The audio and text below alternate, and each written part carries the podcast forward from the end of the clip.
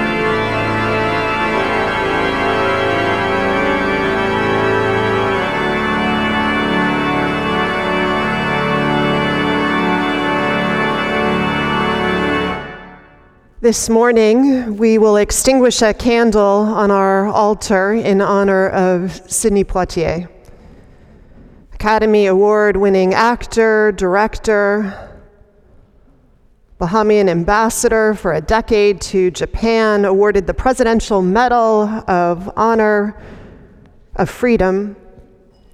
Activist who used his talents and presence both to change the way that black men were portrayed in Hollywood, but also used his position and visibility, as we all know, to bring attention to the civil rights movement and to work for the change of black Americans' lives. Wesley Morris in the New York Times said of Poitier in a quote that Mark sent me He became the star he did because he was the star we desperately needed him to be. So we extinguish the candle with gratitude and grief for another long and gorgeous, gifted, generous, fruitful, and courageous life lived and lost. Go lifted in love, Mr. Poitier.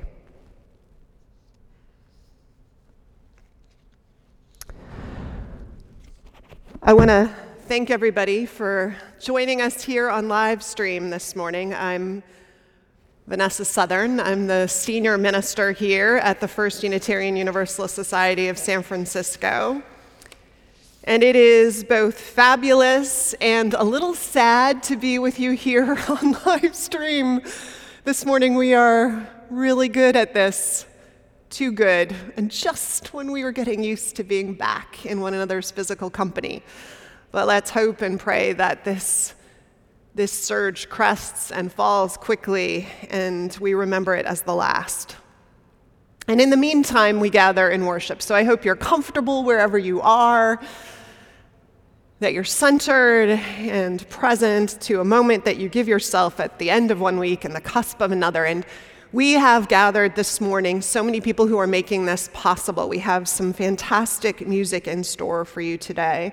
Jill Brindell is here on cello, so you can soak that in and let it wrap you like a warm blanket during this time. And Brielle Marina Nielsen is going to be leading us in song, for which we're incredibly grateful. And we're spread far and wide, and we're all, those of us without their masks, are antigen tested and even PCR tested. So um, we, you can read our lips, those of you who need to, in order to understand completely what we're saying. I want to thank our camera crew today, which is not only Eric Shackelford, but it is Reiko Oda Lane, who has expanded her portfolio beyond the incredible organ music, but is also helping us operate our camera this morning as we all pull together to lead a rich worship for you, expanding our portfolios all around to Jonathan Silk, who makes all things AV possible, and Joe Chapeau, who's there to help you on the chat and answer questions, and all the building staff who made this morning possible with warmth and welcome, and our gorgeous flowers that Carrie Steer Salazar prepared and placed for us. And last but not least, Dennis Adams, who is our worship associate this morning with a gorgeous reflection to share. Our RE families are home today, so our love to you at home. So, welcome, stretch. Remember, worship is not a spectator sport, but a treasure hunt, looking for something that you can take with you that will carry you, bolster you, center you, invite you into reflection or action in the week ahead, and these lives of greater meaning and purpose that we seek and make together.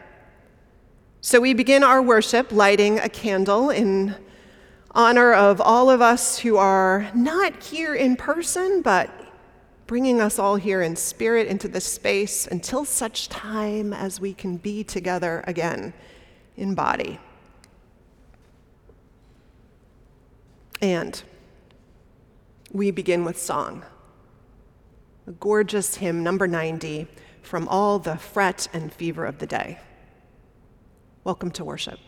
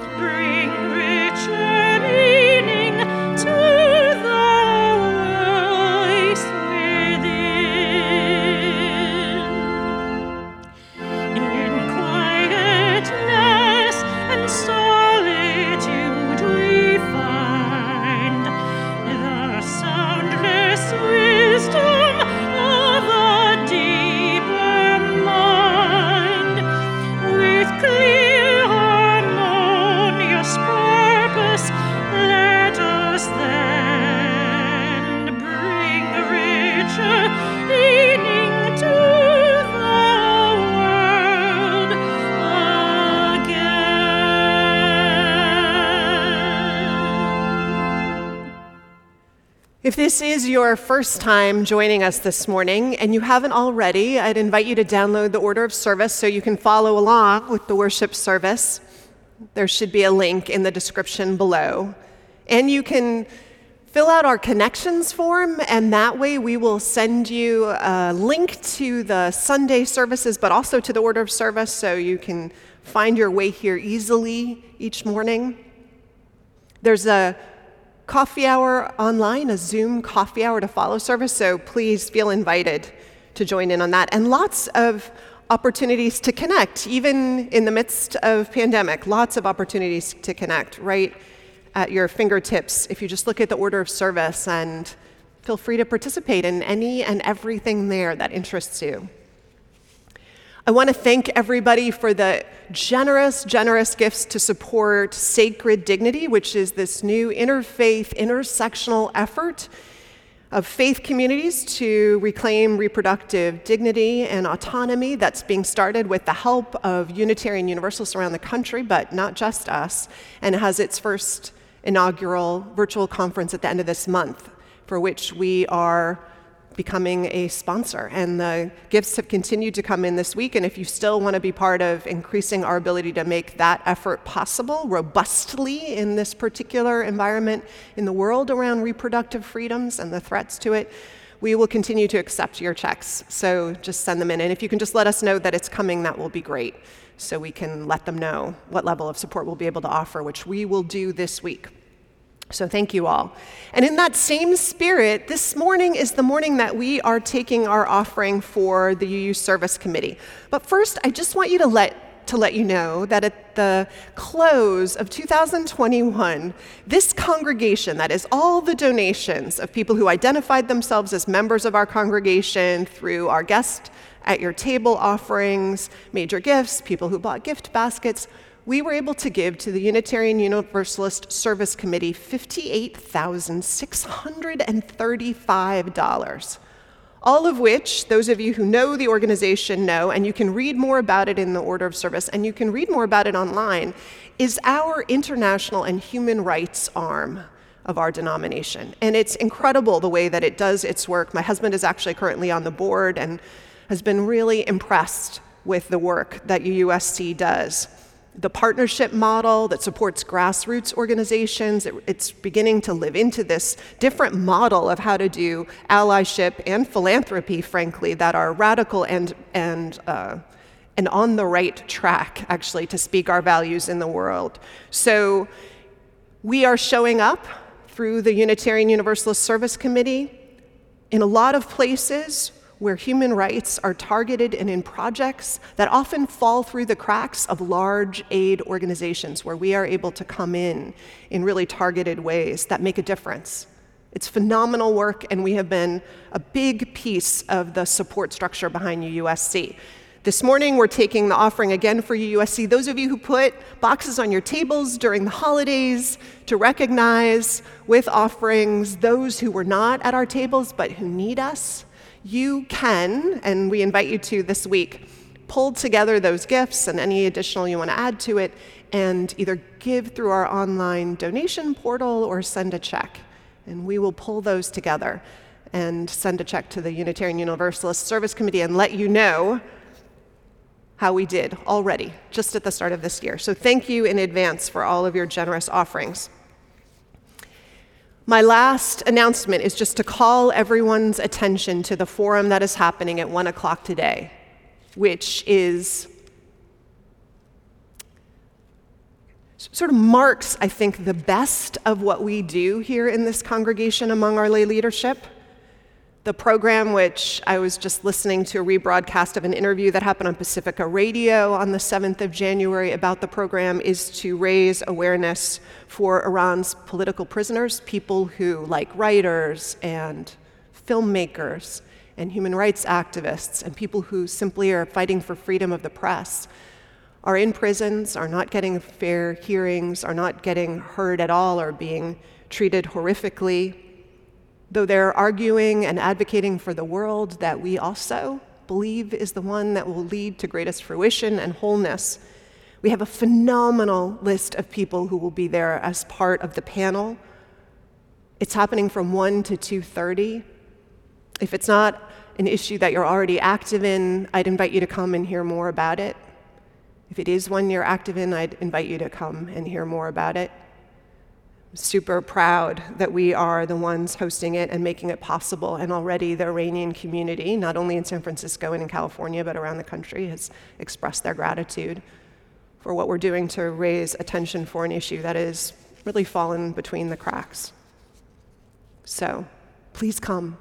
I'll see you there at 1 o'clock today. We light this chalice for the light of truth, the warmth of love, and the fire of commitment.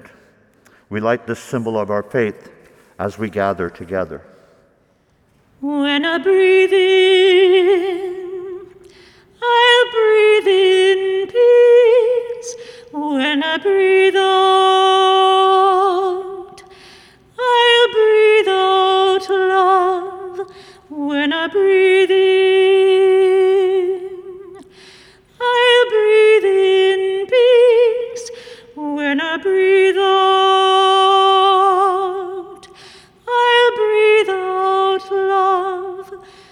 When I breathe in, I'll breathe in peace. When I breathe out,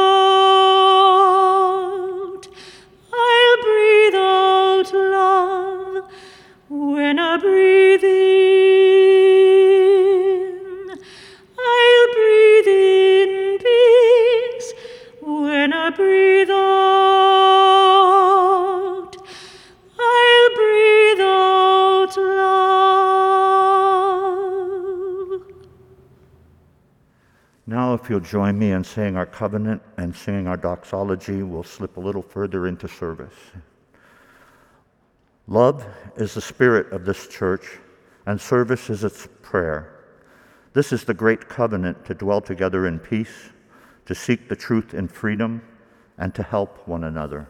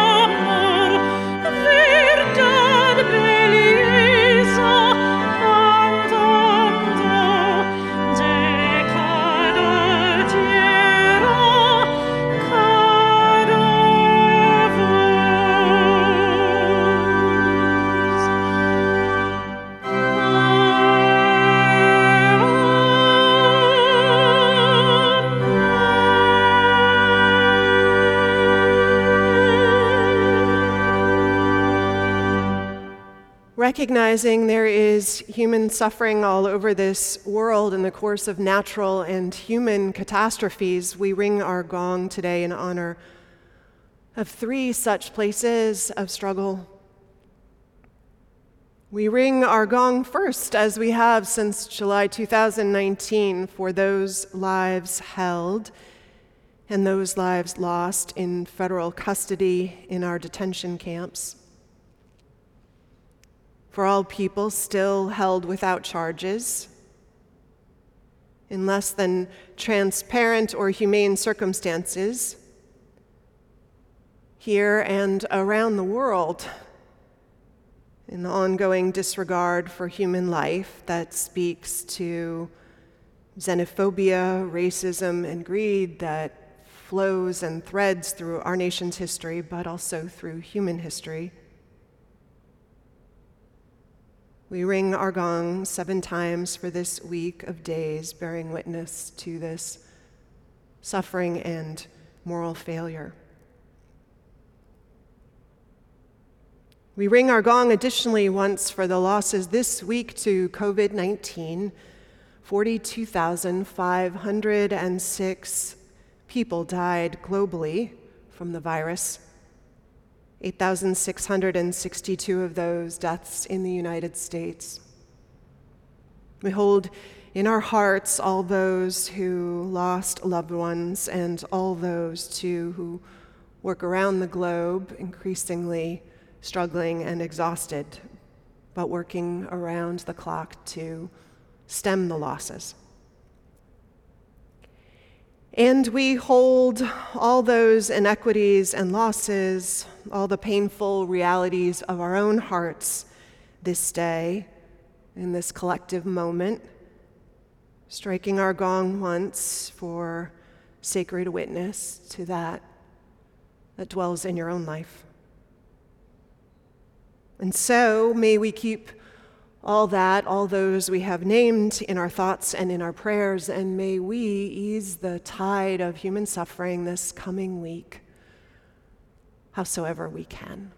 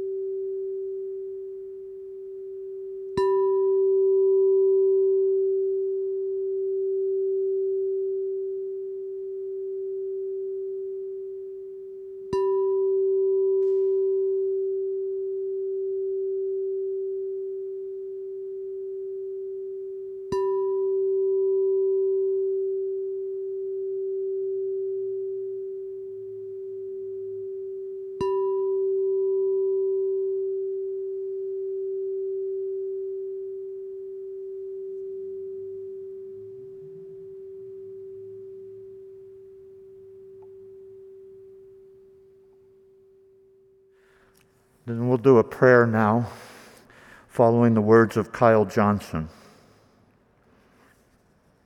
Mystery of the universe, you who some think of not as a being among other beings, but as the very ground of being itself, thank you for this day, for another sunrise, another chance for us to witness the wonder of creation. We know that yours is a creation that is truly double edged, a yin yang universe for it is indeed one in which the life giving flame can also burn, but it is also one in which the dark, cold, misting rain gives us rebirth in spring. And it is one in which, paradoxically, our acquaintance with pain and sorrow can help us better appreciate pleasant pleasure and joy. Help us then to have the courage and strength to embrace it all, to embrace what is Help us, we who are similarly double edged, whose love for those closest to us can easily provoke our own tribal instincts and prejudices, whose own pain, rather than fostering empathy and compassion, may turn us inward to dig moats and build walls rather than bridges. So help us to embrace this double edged yin yang universe with courage and strength but above all, help us to do so in a spirit of love and compassion. For this, it seems, is our eternal challenge, as it is also the wellspring of our eternal salvation.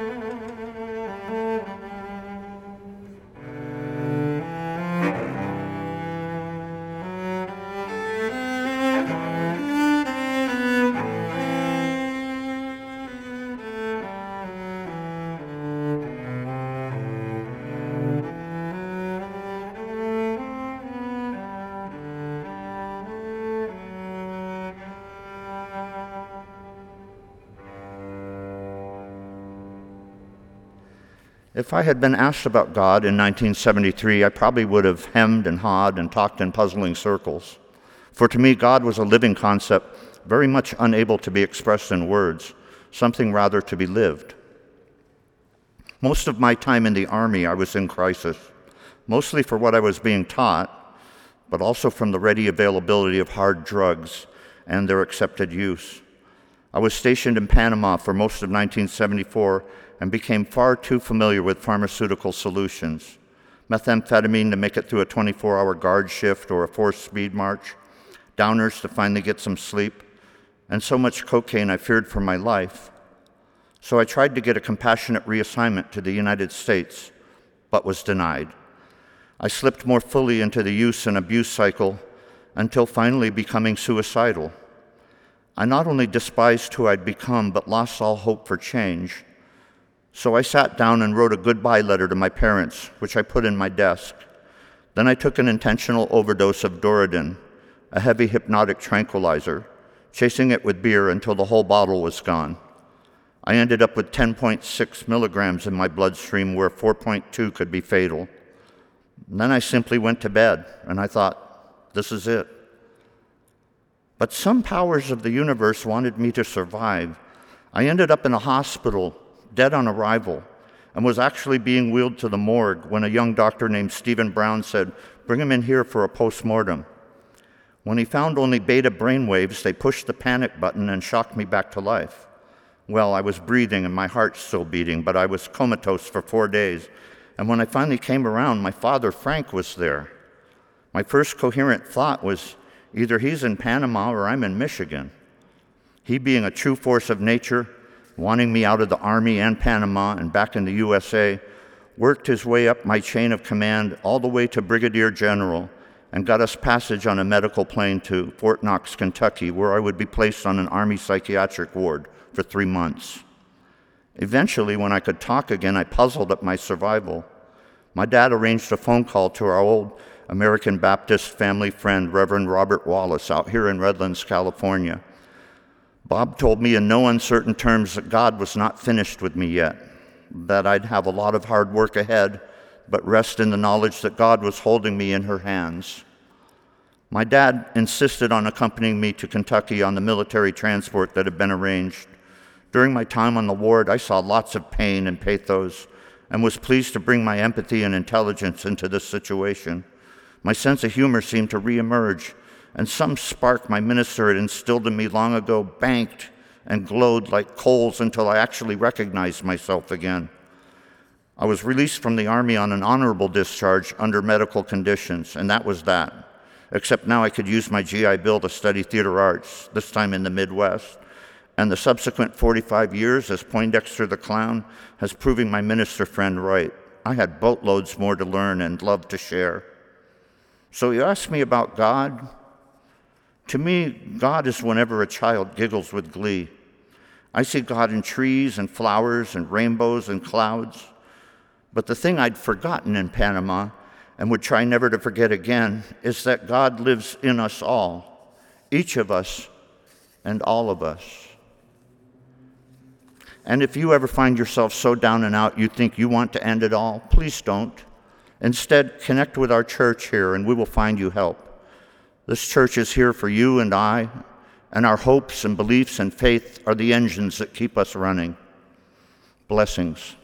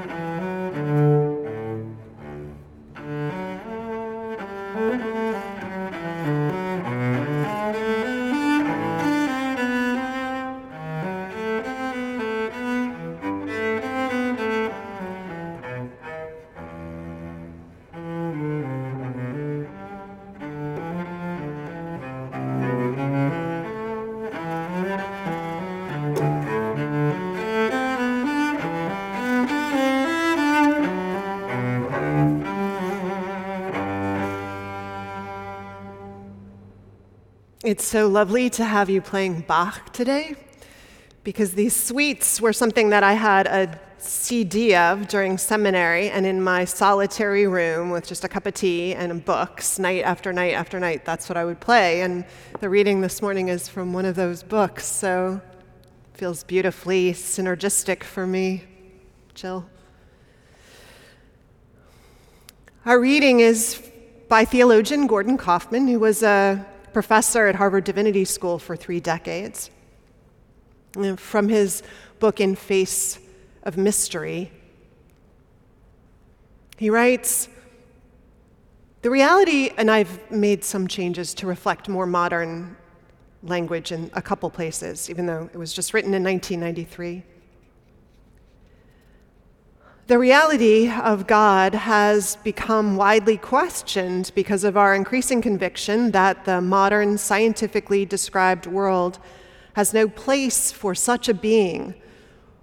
But in addition, the massive outbreaks of evil in our time have made the notion that human life is under the loving care of a Father Creator who governs all that is simply incredible oppressed peoples, people of color, women, people from the developing world have protested loudly that the destructive domination of much of the world by a white male elite class during recent centuries has been fostered and legitimately partly by corrupted forms of belief in this very God.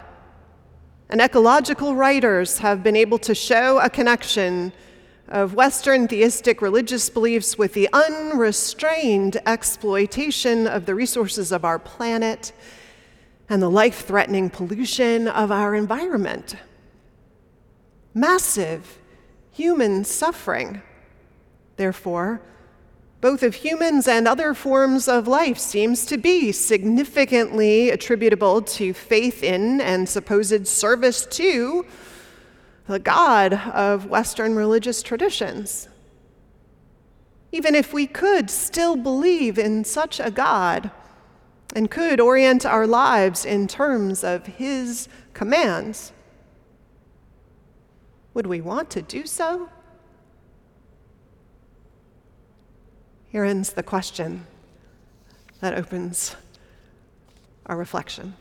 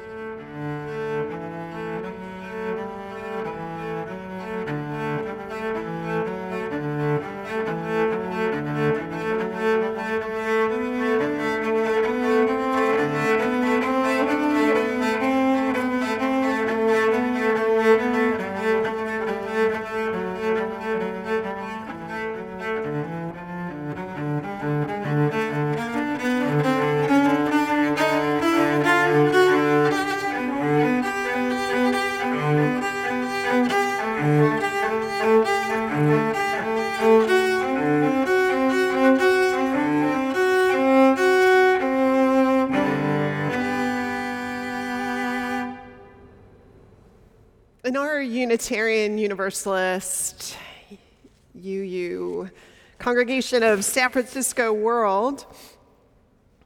And I don't know how much it's true for other religious communities around the country, around the world. I have found that when we enter the world of talking about God, we enter carefully. And we enter with great tenderness, aware that this particular landscape of language and lived experience is one in which there is often an enormous amount of pain and hurt. Not everyone has felt rescued or assured in a weak and despairing moment the way Dennis did by a mention of a God and what that God thought or believed about us. God talk has, for many of us, shown up weaponized, often in the hands and mouths of folks who seemed magically to know exactly who God is, or talk as if they did. People who magically seemed to know exactly what God wanted, or who she loved or didn't, talked with amazing certainty about whom God would damn and who was the true secret favorite of the divine. In a lecture that my friend and now professor of philosophy and the director of undergraduate studies at Stanford, Nadeem Hussain, gave this fall entitled, Is Morality Bullshit? which he admitted was in part a marketing tool to get people to attend the lecture during that weekend. Nadeem made the point, a good one, that when talking about morality, particularly morality that's in reference to an ultimate reality like God, one in which knowledge is hard to come by, harder to prove and nail down with specificity, that we are best to do our speaking in the way that we would about any other subject that has that kind of relationship to scientific truth or repeatable truth. And that is to do it with humility Harm is done, as it always has been done, I think, by those who missed that lecture or its equivalent insight. And we, then, sometimes, who feel so keenly that what others said out of a spirit of knowing about God was so hateful or so small or abusive, that we sometimes decided to in response, reject the whole notion of this God, but also just the whole God venture God, Him, her, itself. To others, in response to their ugliness and foolishness, many of us then lost or gave up on the whole endeavor of God. But I think there's a role for God and God talk and the God venture in our shared life. Or I wouldn't have much to say this morning, I guess. It is true, as is written in the I Ching, that God and the devil are both human images. And yet, suppose it's also true that many things that we think are important to name and hold up as ideas and ideals that we are in relationship to, things like justice, compassion, equity, courage, those are similar kinds of entities. God is not God's name, but our name, the Reverend Forrest Church used to say. It's our name for that which is dot, dot, dot. And I won't share with you how Forrest Church ended the sentence because that, I think, is exactly where this reconstructive theology, yours, mine, ours, begins. Choosing not to be literalists, biblical or theological, but deciding what it is toward which this name for that which is beyond naming points us to lean or to reach or to be deeper and in more accountable relationship with. What does it point us toward? Our name for what? Because this is where the fun and the power and the age old but ever changing, meaning making religious venture, at least the God portion of it for me, begins. Forrest also used to say, Tell me about the God you don't believe in. I bet I don't believe in him either. and I remember a UCC minister, brilliant and cutting edge in their thinking, saying, It's so funny how so many people are quick to reject my God and tell me they do assuming that I believe in a God that no self respecting progressive has put their stock in for over half a century. And then the minister going on to wonder why so often Unitarian Universalists, in particular, that they met, never bothered to ask them what they mean by the God that they say they believe in, meaning that this minister says they believe in that assuming, that moment of assumption, is not only not really reflective of the spirit of interfaith living that we all, I think, affirm, and the love of difference, assumed difference in this moment, but assumed difference that we affirm. But it's, it also shuts down this incredibly fascinating conversation about how we as human beings some of us name this ultimately reality that we are orienting our life in relationship to in fundamental ways. Religion, of course, has always spoken in metaphor and story and parable, this particular kind of language.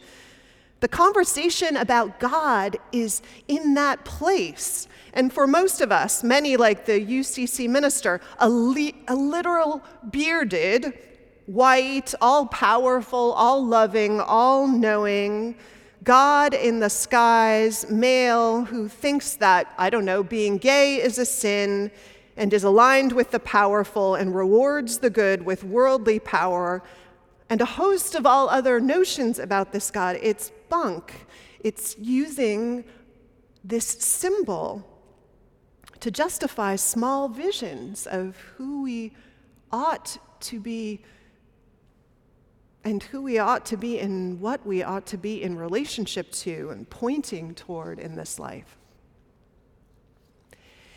Instead, there are people like Gordon Kaufman, professor who was actually at Pomona for a while and then Harvard Divinity School at the end of his career, who have been clear that the God we spoke of historically was problematic in many cases, as God has been often through time, and needing periodically to be deconstructed as a symbol and reconstructed more to reflect the world that we hope for, not one that is enabling and empowering racism or xenophobia or sexism or crimes against the planet. In fact, in face of mystery is in part Kaufman's effort to walk through a reconstruction of a God for this time. But one thing is clear he believed that that God had power. That this God we struggled to name was a source of power for us, or could be, was for many of us, is. What is that power? To the best of my abilities, I'd say it's twofold for me. For me, God gives me a way to name something that is always somewhat mysterious and beyond my grasp, but that I experience in moments from time to time and always have. The thing that other people sense when they say or speak of moments of experiencing holiness or the numinous or deep time or eternity that descends in a moment of time, takes hold of something ordinary and makes it feel transcendent. These are not scientific experiences that I can nail down the way the way actually my love for my husband isn't something that I could ever nail down or scientifically repeat, but beyond fully understanding and knowing, beyond my capacities to fully understand and know those experiences, they are something I need to name and be able to talk about as something that's real and that I'm in relationship to and ever seeking to be deeper in relationship to. Even though for me, it will always largely be something mysterious, and I'm okay with that.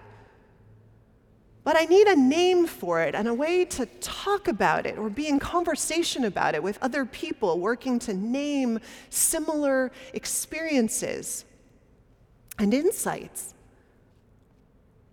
And second for me is that the naming for me is also about this metaphor or symbol that, in a larger sense, points me always beyond myself. A God, you might say, that is not, not made in human image, because it always points beyond that which we can know and asks, in the larger sense, for us to continually be reaching beyond what we can know.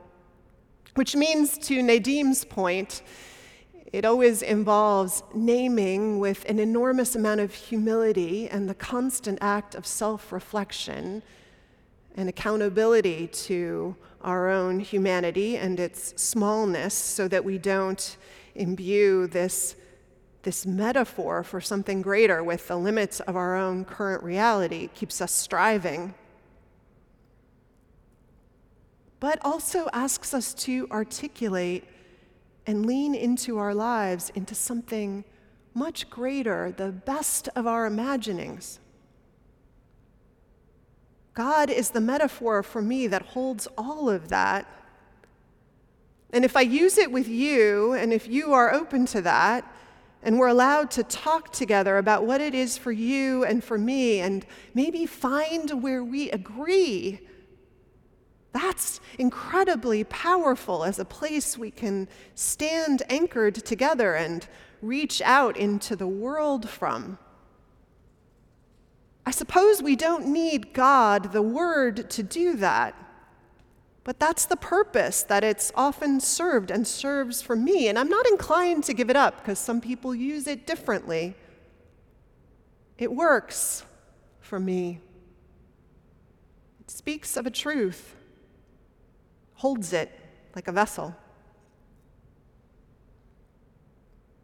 So it's this symbol for the ultimately mysterious and completely unknowable realities that we glimpse at and ultimate truths that lure us toward them, to use some language of process theology, this thing in us that wants wholeness and harmony as I think a part of us does, mysteriously, innately.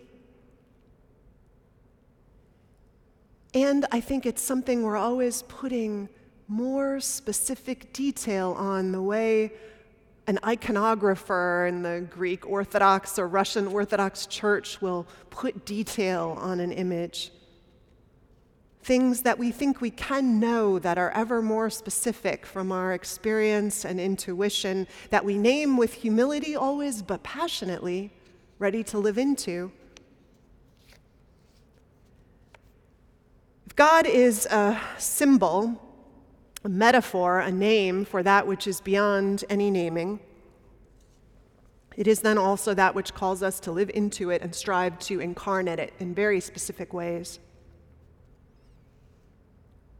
And I don't know what brushstrokes might be on your icon, but I think I know some of what might be because we're in this particular faith tradition together because of some of the roots and branches of that tradition and principles that we've all agreed feel right and in our lived experience, our intuitive and spiritual moments have been named as such for us. God is not God's name, but our name, some of us, for that which. Let me take a draft. That which is a force of love beyond bounds. The one we experience from time to time that feels so holy, so precious, That love that always asks us to pay attention to who is outside the circle of acceptance and care. And when we see who is, to stretch our hearts and invite one another to stretch theirs, to bring those folks inside, and always to believe when we are least inclined to that we also are inside that circle of love, never outside it, no matter what. God is not God's name, but our name for that which is the force of justice in the world, I think. Calling us to be with it in that work that is about what love looks like in action in public, incarnate in systems and relationships. And as our understanding of this boundless love grows, so then does this work of justice and how it calls us into the world commands us to be ever seeking to enlarge the circle of dignity and safety and equity. God is not God's name, my people, but it is our name for that which I think connects us that feeling that we have, you know, sometimes in a crowd of people when we know that we're just one big family, despite our apparent differences, somehow threaded together. And we know it not as an idea, but as this embodied moment of knowing, this epiphany that we're kin. And in those moments, we know that salvation has to happen, only is available when all of us are granted it and how that sense of interconnection, when we're in tune with it, seems sometimes too like a walk in the woods or standing at the edge of a cliff to pull through, or at the ocean's edge, pull through all of life, laces our being through chlorophyll stained leaves and the sinews of mammals and the plasma of microscopic life hidden in the earth and in the oceans, making their salvation ours too?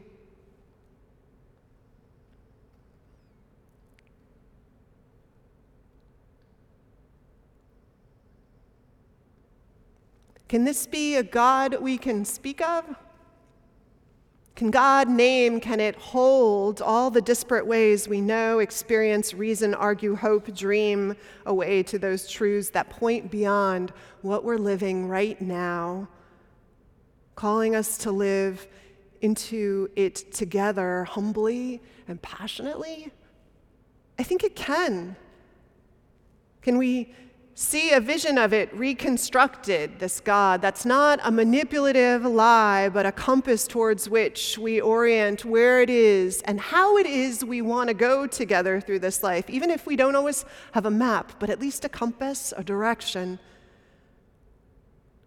Some place, some way of being in the world that we would be divine, to be so in relationship to, so deeply connected to, and aligned with that we incarnated it in our very being and all we touched. For me, that's what God is. When I speak of God, it's what I pray to connect to in my prayer life. It's what I journal to better understand every morning. It's what I surrender to, asking it to remove my pettiness and to make me more faithful in my servanthood to all that's possible in me and in us and in this. I believe in that God, and I don't know how to describe it, but it's not just an idea.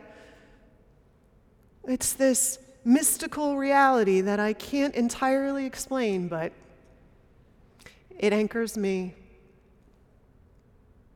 And to paraphrase the old Oldsmobile ad, it's not your father's God. but it is also tied to generations who sought and still seek to name and point and direct their lives towards similar kinds of ventures of the Spirit. They have always been and have, there have always been those who are like us in this work. And many doing so now we could link arms with, of naming what's urgent and naming what's calling to us from beyond what is seen and known, and what is begging for us to incarnate it in this gorgeous, aching world. Something we call God. Some of us.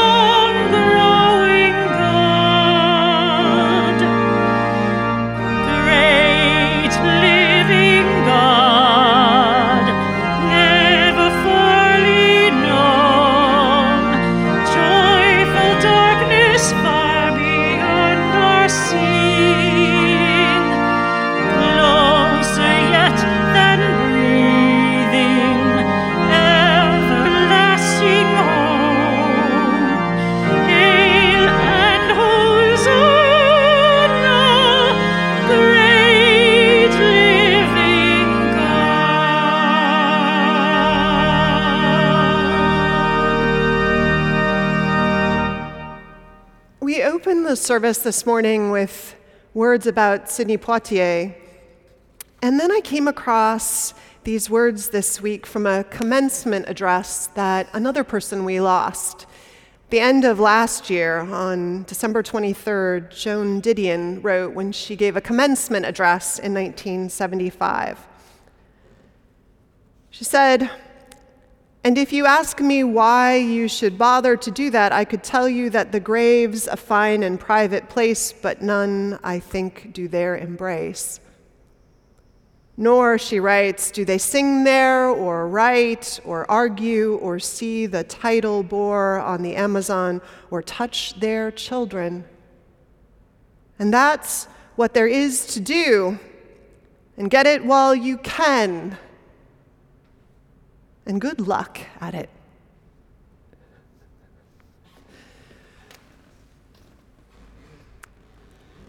In that spirit, let's close worship this morning. In our comings and our goings, may the light of love shine upon us. Out from within us, be gracious unto us and grant us peace. For this is the day we are given. Let us rejoice and be glad in it. Amen.